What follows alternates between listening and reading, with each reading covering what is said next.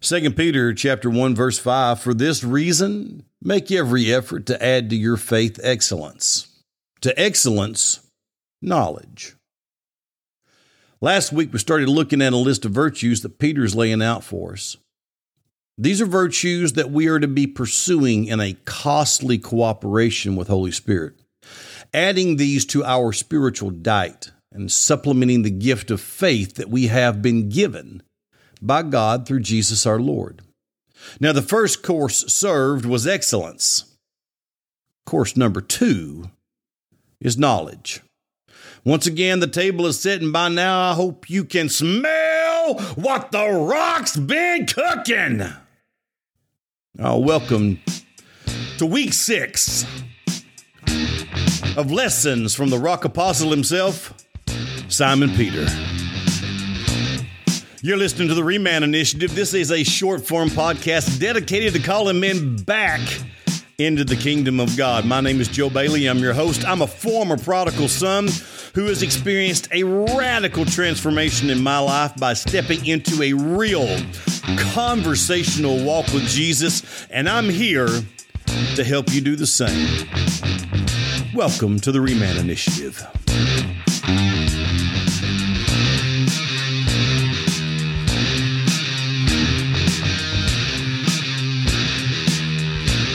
Hey, welcome to the show, everybody. In week six of Smell What the Rock's Been Cooking lessons with the rock apostle himself, Simon Peter. Look, I do want to take a quick minute to acknowledge my female listeners today. I started this podcast with a heart for men that were struggling to learn how to do life with Jesus. And I understand these guys because, well, I was that guy for a long time. Lately, however, I've been getting feedback from some sisters who are enjoying the content and the show. I just wanted to acknowledge them and say, ladies, thank you. Your prayers and your support mean a great deal to me. Jesus knew and understood the power and the importance of having strong women around him and his ministry. And as a man who strives to model his life on Jesus, I know the importance of this as well.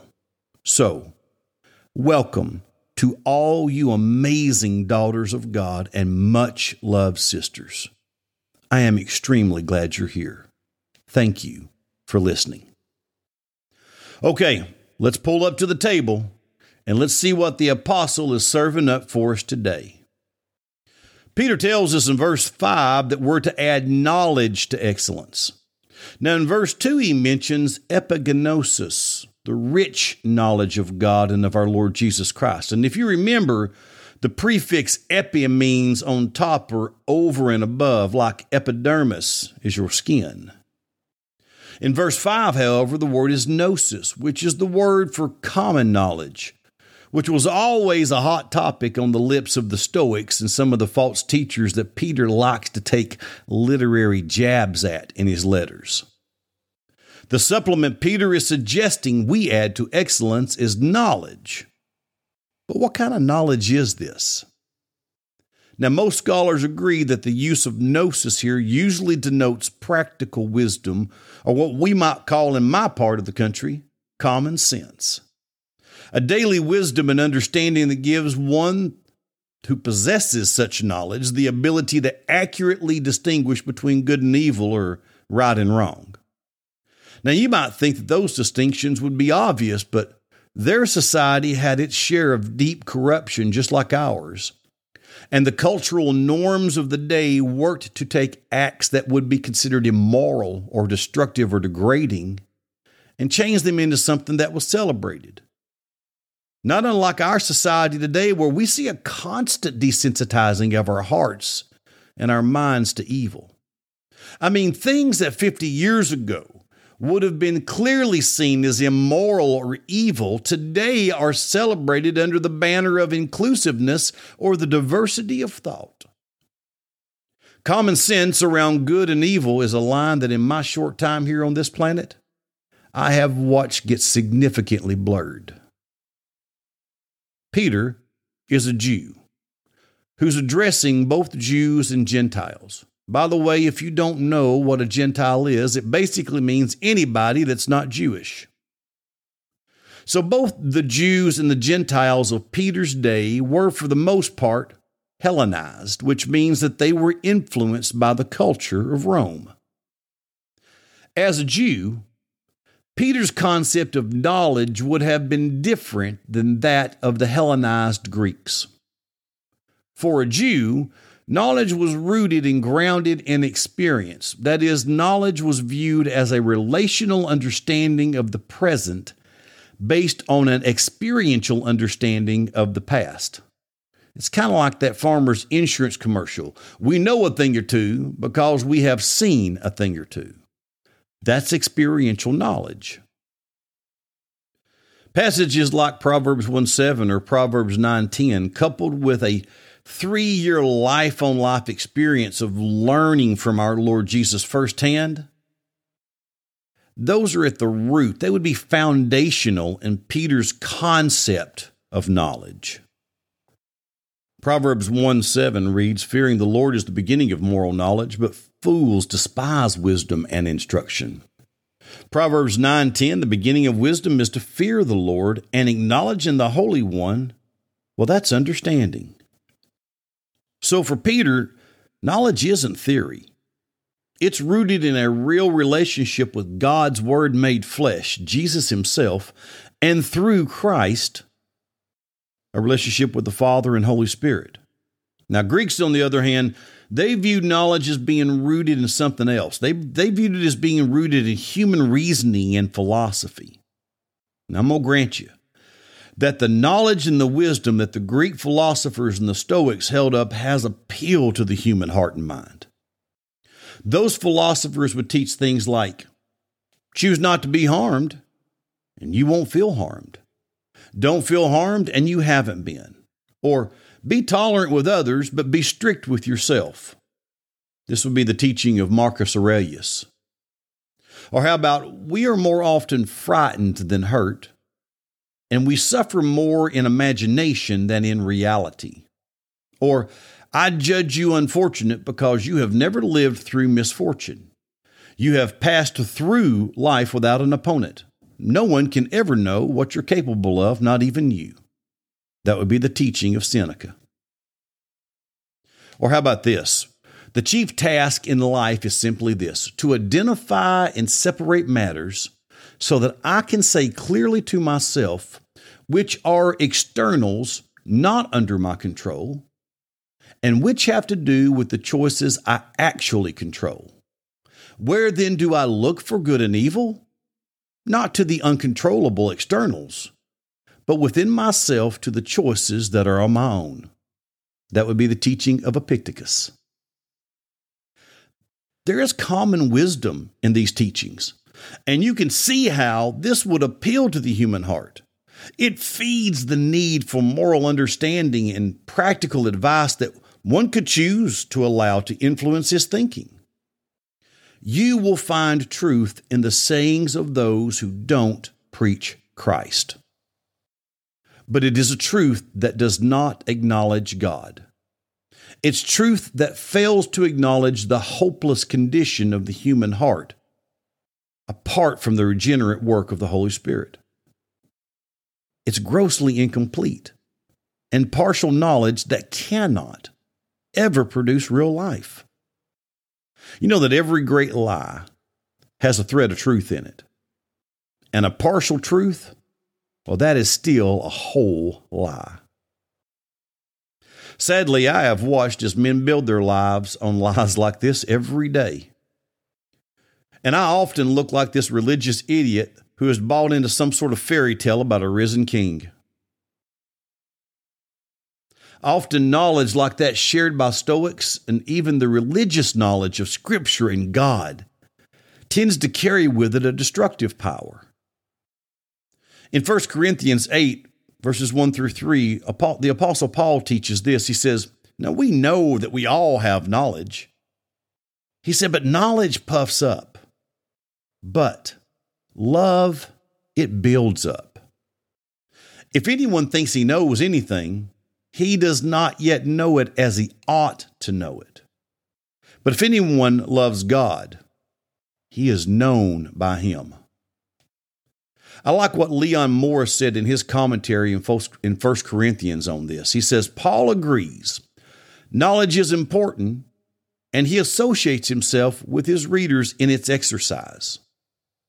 The use of the word all may be a gentle reminder that the knowledge on which the Corinthians prided themselves was by no means unusual, but the common possession of Christians everywhere. But love is more important because it builds up. Knowledge puffs up.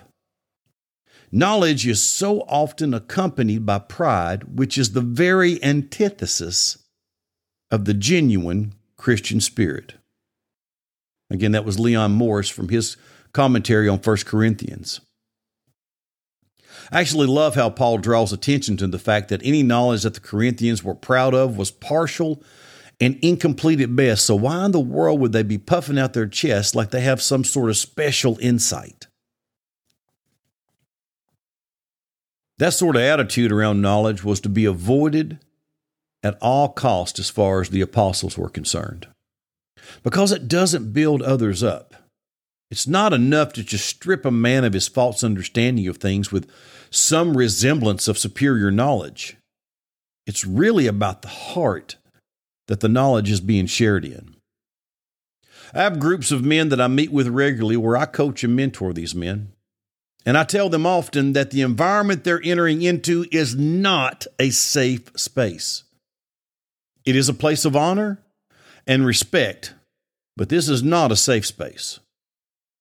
It's a place where iron sharpens iron, and in that environment, sparks must fly. Friction must be applied. You cannot take a dull weapon and sharpen it to a keen edge unless spark and friction are a part of that process. The difference is is the friction designed to produce a keen edge, or is it simply abrasiveness for the sake of being abrasive? Simple abrasiveness destroys an edge quickly. Sharpening is a more intentional and focused process. Knowledge shared in love, that sharpens and equips. It builds up and it strengthens. Knowledge shared to feed the ego of the sharer or to build an audience, that'll always tear down. I like what the theologian uh, W.K. said about this. He said, Knowledge is proud that it knows so much. Wisdom is humbled that it knows no more. The knowledge that Peter wants us to pursue is rooted and it grounded in a real loving relationship with Jesus. It's founded in the truth that we know God and that God knows us. Go read Galatians 4 9. In 1 Corinthians 13, verses 1 and 2, this is the famous love chapter that the Apostle Paul wrote. He says, If I speak human or angelic tongues, but I do not have love, I am a noisy gong or a clanging cymbal. If I have the gift of prophecy and understanding all mysteries and all knowledge, and if I have all faith so that I can move mountains, but I do not have love, I'm nothing. knowledge dispensed in the absence of love being obnoxious to the hearer and worthless. Lord Jesus, please help me learn this lesson. The Apostle Peter, using a common word for common knowledge, draws his reader's attention to the fact that true knowledge, which should be a part of our everyday lives and experiences, that's rooted and grounded in the rich knowledge of the person of Jesus. If you want knowledge that's going to supplement your faith, it cannot be sourced from any other place other than from the author of all knowledge and wisdom. For years, I suffered from a knowledge that puffs up and made me arrogant. I mean, I've got a degree in theology.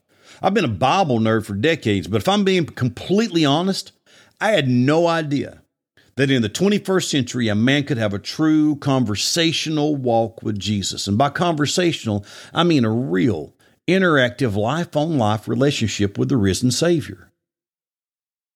To me, Jesus was in the heavens a million miles away, Intellectually, I understood the person and the presence of Holy Spirit, but the concept of Holy Spirit being closer than a brother, being right by my side every single day, was a concept I had yet to grasp, much less enjoy. I'd never once been taught that this sort of relationship was even possible, that it was something a man could pursue, or how a man would pursue it if it were possible. It was the work that Christ did through my dear brother John Eldredge that opened my eyes to the possibility. I began a process of seeking Jesus with my whole heart in prayer each day. I used a template that John had included in his book, Wild at Heart, for a daily prayer to guide me in that process. Eventually, I tailored that daily prayer into something that is very personal between me and Jesus, and I still use it as a part of my pursuit of my King today. Knowledge that changes and transforms a man isn't found apart from the knowledge of Jesus himself. When we can say that we know him, that we know him like we know our best friend, when we can sense his heart without a word even being spoken, when we don't have to ask ourselves, what would Jesus do? Because we know the man well enough that the answer to that question is apparent. That's when we've begun to walk in the sort of knowledge that Peter is inviting us into. Peter truly knew Jesus. And what I didn't know for so long in my Christian walk was that I could know Jesus much in the same way that Peter did. No, I, I, I haven't walked physically by his side. I haven't sitting down to a meal with him. But I have had my life completely transformed by him and He is consistently speaking to me and working in my heart. I know Jesus. And once you know Jesus like this, you can never go back to who you were before.